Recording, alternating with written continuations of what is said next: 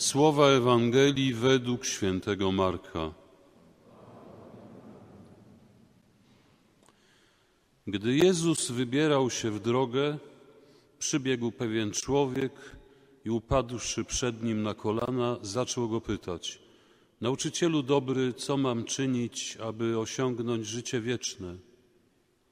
Jezus mu rzekł: Czemu nazywasz mnie dobrym? Nikt nie jest dobry, tylko sam Bóg. Znasz przykazania: nie zabijaj, nie cudzołóż, nie kradnij, nie zeznawaj fałszywie, nie oszukuj, czcij swego ojca i matkę. On mu odpowiedział: Nauczycielu, wszystkiego tego przestrzegałem od mojej młodości. Wtedy Jezus spojrzał na niego z miłością i rzekł mu: Jednego ci brakuje. Idź, sprzedaj wszystko, co masz i rozdaj ubogim, a będziesz miał skarb w niebie. Potem przyjdź i chodź za mną. Lecz on spochmurniał na te słowa i odszedł zasmucony. Miał bowiem wiele posiadłości. Wówczas Jezus spojrzał dookoła i rzekł do swoich uczniów: Jak trudno tym, którzy mają dostatki, wejść do Królestwa Bożego. Uczniowie przerazili się Jego słowami, lecz Jezus powtórnie im rzekł: Dzieci, jakże trudno wejść do Królestwa Bożego tym, którzy w dostatkach pokładają ufność. Łatwiej jest wielbłądowi przejść przez ucho igielne, niż bogatemu wejść do Królestwa Bożego. A oni tym bardziej się dziwili i mówili między sobą, któż więc może być zbawiony? Jezus popatrzył na nich i rzekł: U ludzi to niemożliwe, ale nie u Boga, bo u Boga wszystko jest możliwe. Wtedy Piotr zaczął mówić do niego: Oto my opuściliśmy wszystko i poszliśmy za Tobą. Jezus odpowiedział: Zaprawdę powiadam Wam, nikt nie opuszcza domu, braci, sióstr, matki, ojca, dzieci lub pól z powodu mnie i z powodu Ewangelii, żeby nie otrzymał stokroć więcej teraz, w tym czasie domów, braci, sióstr, matek, dzieci i pól, wśród prześladowań, a życia wiecznego w czasie przyszłym. Oto słowo Pańskie.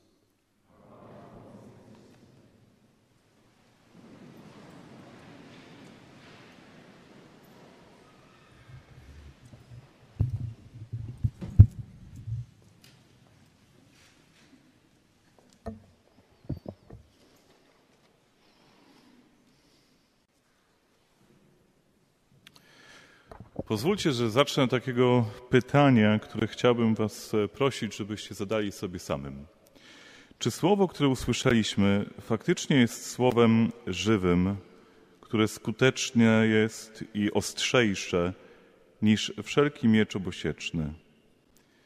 Czy faktycznie to słowo, które usłyszeliśmy, przenika nas, tak że czujemy, że rozdziela duszę od ducha, stawy od szpiku? Że jest zdolny osądzić nasze pragnienia i myśli. Czy tak się działo, kiedy słuchaliśmy Ewangelii? Czy tak się działo wtedy, kiedy e, śpiewaliśmy w refren psalmu Nasyć nas, Panie, Twoim miłosierdziem? Czy faktycznie słowo, które wypowiadamy i słowo, które przyjmujemy, jest tym żywym słowem? Czy raczej jest tak, że ów miecz jest dosyć mocno stępiony? I dosyć trudno jest, żeby słowa Ewangelii nas poruszyły. Trzeba byłoby się temu przyjrzeć, bo jest wiele sposobów na to, żeby stępić miecz Słowa Bożego, żeby nie pozwolić na to, żeby ono było żywe w nas, żeby faktycznie przeniknęło i rozdzieliło, osądziło zamiary i myśli serca. Jednym ze sposobów na to, żeby stępić Słowo Boże, jest e, przyjmowanie Ewangelii w kawałkach, a nie w pakiecie, nie w całości. Trochę tak, jakby Ewangelia była łatą do ubrania, które nosimy, czy łatą do oprogramowania, to dla tych wszystkich, którzy zajmują się informatyką, która ma coś poprawić w naszym życiu, a nie jak e, zmiana ubrania, czy jak wymiana systemu operacyjnego dla tej części sali, dla których ta metafora jest bliższa, która ma faktycznie stworzyć zupełnie nową jakość w naszym życiu. Ma być tym nowym narodzeniem, o którym Jezus po ciemku, wieczorem, a raczej może w nocy, mówi Nikodemowi. Jakby trochę w tajemnicy, jakby dzielił się sekretem. Słowo, które przyjmujemy w kawałkach, w częściach i e, które akceptujemy w swoim życiu tylko właśnie we fragmencie, to jest słowo przyjęte na naszą miarę, słowo przyjęte według naszej mądrości. Jeśli coś się zgadza z moim myśleniem, jeśli coś się zgadza z moimi przekonaniami, dobrze, to przyjmę nauczanie mistrza z Nazaretu, bo ono jest takie komplementarne do tego, co już wiem, do tego, co już myślę, do tego, co sam uważam. To jest przyjmowanie słowa nie na miarę jego autora, tylko na miarę słuchacza. A trzeba nam przyjąć słowo na miarę autora. Trzeba nam, jeśli chcemy faktycznie być tymi, którzy nazywają się chrześcijanami, którzy są e, Jezusowi, to trzeba nam przyjąć słowo na miarę tego, który je wypowiada, a nie tylko na tę miarę, którą w sobie już odnajdujemy, która już coś mieści ze Słowa Bożego. Między innymi dlatego y, ów młodzieniec, ten młody chłopak odchodzi niepocieszony ze spotkania z nauczycielem, ponieważ oni od początku są skazani na nieporozumienie. On słyszy słowa Jezusa na miarę tego, co ma w głowie, a nie na miarę tego, co Jezus ma w głowie. Pozwolę sobie to, spróbuję to raczej wytłumaczyć, jakoś przybliżyć. On mówi o tym, jak mogę osiągnąć życie wieczne. Czyli jaki jest ten złoty przepis? E, co mam robić, żeby osiągnąć zbawienie? I żyję w świecie, w którym zbawienie, życie wieczne e, jest e, wynikiem spełniania konkretnych przykazań, po prostu posłuszeństwa Bogu. I jak słyszymy, on jest bardzo etyczny.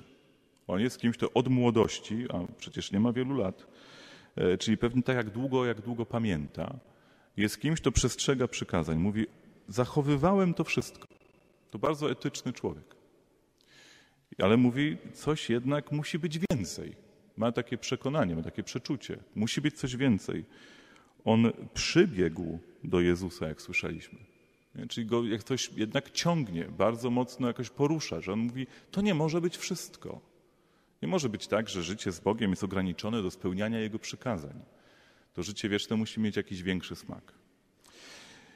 Jeszcze trzeba sobie dopowiedzieć to, że on żyje w takiej kulturze i w takim przekonaniu, które jest powszechne e, w judaizmie czasów Jezusa, e, a i też i dużo wcześniej i dużo później, że Bóg okazuje swoje błogosławieństwo między innymi przez dostatek.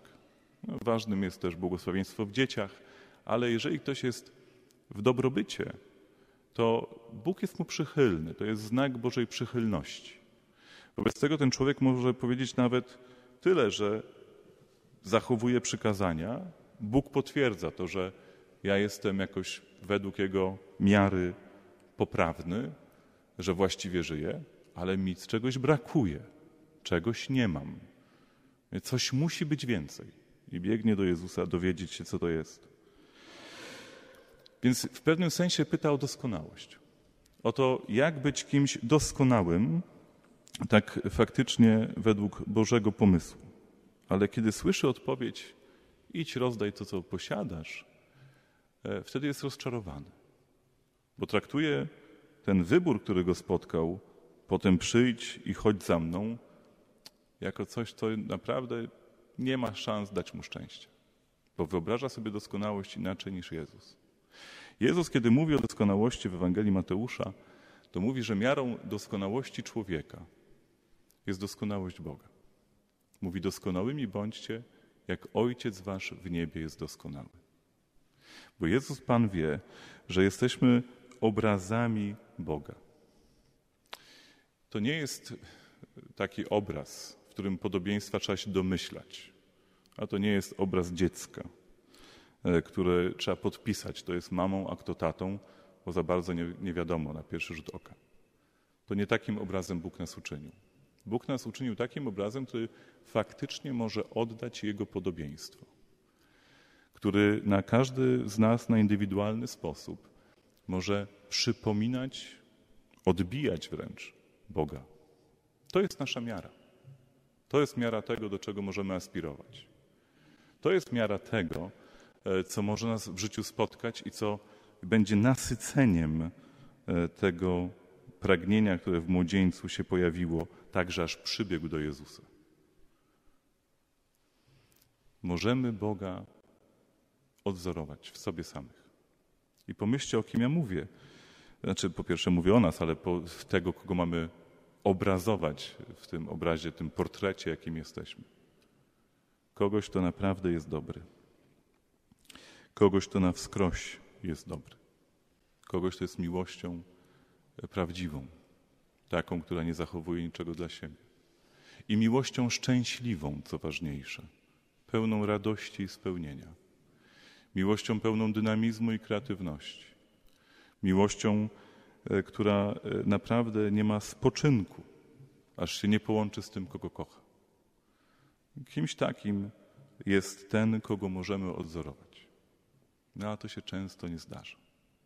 Dlaczego często się nie zdarza? No właśnie dlatego, że tak jak ten młodzieniec, mamy wiele rzeczy, które utrudniają nam stanie się tym pełnym, doskonałym obrazem, doskonałym na naszą miarę obrazem Boga. Co mam na myśli? No po pierwsze to, że temu młodzieńcowi trochę może się wydawać, a z pewnością wielu z nas się wydaje, że skoro jestem etyczny, to powinno wystarczyć. I wiecie doskonale, że żeby być etycznym, nie trzeba być wierzącym. Jest bardzo wielu porządnych, etycznych, moralnych ludzi, którzy nie tylko nie słyszeli o Jezusie, albo po prostu nie przyjęli wiary w Chrystusa. I oni naprawdę żyją bardzo dobrze, bardzo poprawnie, bardzo sprawiedliwie.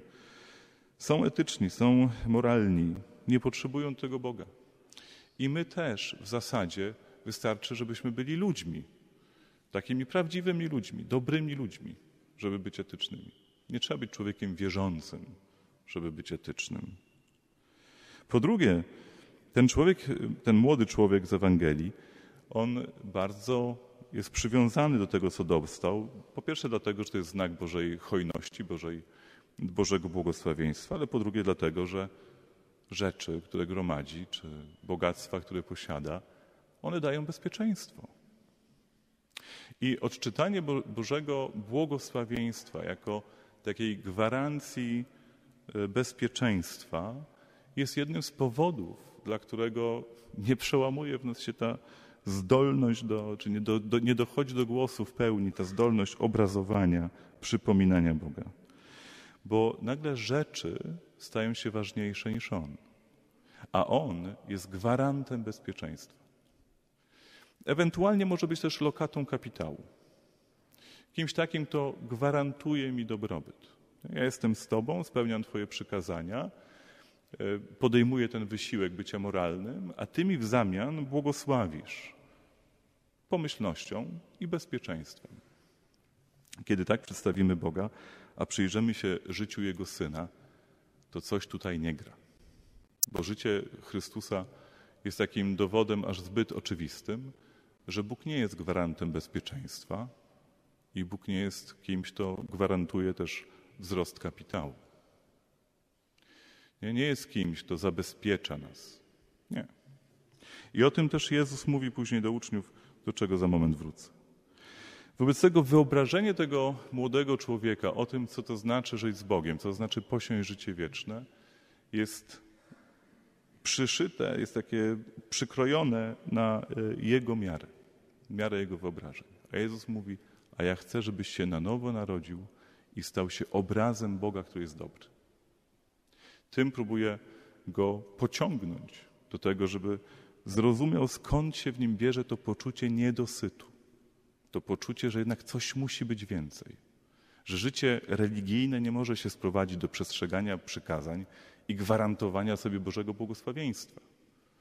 Nie może być to, co nazywamy wiarą, relacją z Bogiem, tylko właśnie rozliczaniem się z wypełniania Jego przykazań i ewentualnie rozliczaniem Jego z tego, czy zagwarantował mi pomyślność, czy do niej doprowadził, czy wszystko się dzieje według mojego pomysłu.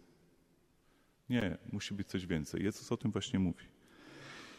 I mówi po pierwsze, to odwołując się do tego, że tylko Bóg jest dobry, po drugie, mówi o tym, że poszerza serce.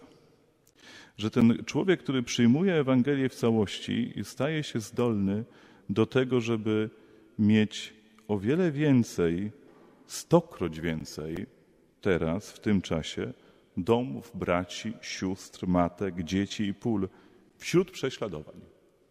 A życie w czasie przyszłym. Jezus mówi tyle, nie, to nie będzie twoje posiadanie, nie będziesz miał haremu żon, prawda?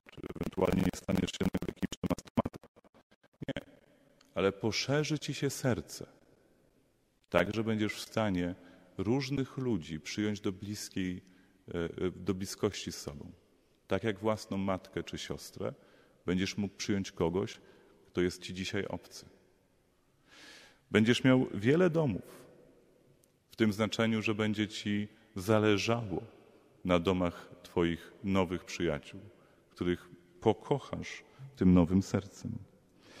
E, wasz majątek, bracia i siostry, jest czymś, co jeżeli faktycznie moje serce jest ukształtowane według Ewangelii, jest czymś, na czym mi zależy, a nie czymś, czego Wam zazdroszczę. Jest czymś, e, czemu chciałbym sprzyjać, a nie czymś, co chciałbym pozyskać. Tak działa Ewangelia, tak działa przyjęcie Jezusa, przyjęcie tego, żeby stać się nowym. Nie, że zazdrość nie ma miejsca w takim sercu, które faktycznie staje się nowe, a raczej pojawia się radość z tego, że ktoś posiada. Radość, jakby to było moje. Tak uczciwa, tak prawdziwa. I podobnie te wszystkie inne rzeczy, które Chrystus wymienia, serce tego, kto pójdzie z nim się rozszerzy. Dlatego tego skarbu się nie traci pośród prześladowań. My zasadniczo chcemy uniknąć cierpienia i przez majątek, przez to, co posiadamy, chcemy zabezpieczyć sobie dobrostan, zdrowie, bezpieczeństwo, właśnie uniknąć prześladowań. A Jezus mówi, ten rodzaj posiadania, który jest możliwy wtedy, kiedy Twoje serce zostanie przemienione przez ducha, to jest posiadanie wszystkiego pośród prześladowań.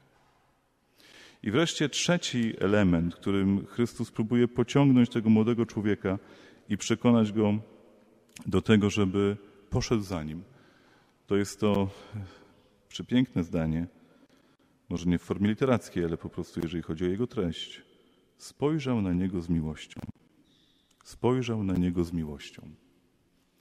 To jest to, co najbardziej ma przekonać. My wiele czasu e, poświęcamy szukaniu Boga.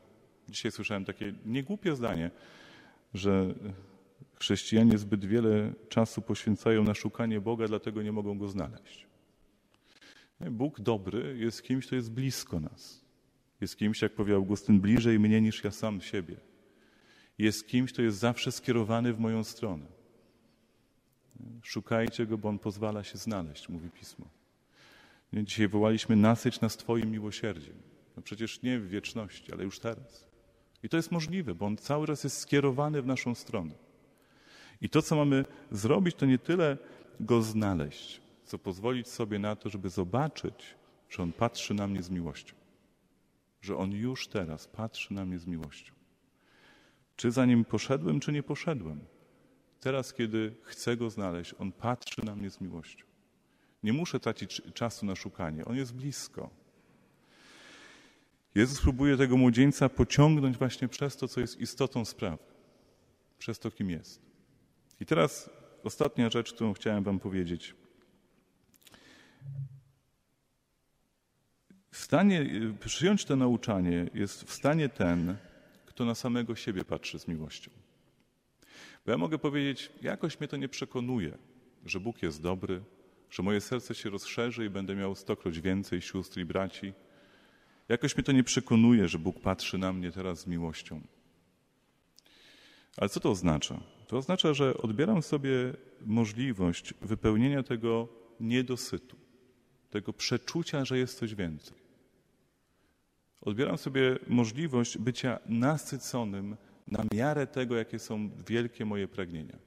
Co więcej, odbieram sobie możliwość e, bycia tym doskonałym na miarę naszej natury, doskonałym obrazem Ojca. Właśnie kimś, kto potrafi kochać szerzej, więcej, mocniej niż tylko z własnego wysiłku, z własnej woli by wynikało. Co to oznacza zatem? To oznacza, że mówię sobie, nie chcę takiego spełnienia. E, nie chcę e, doświadczyć takiego przyjęcia i takiej miłości. Nie chcę doświadczyć takiego szerokiego serca. Nie chcę doświadczyć tego, że Bóg jest naprawdę dobry.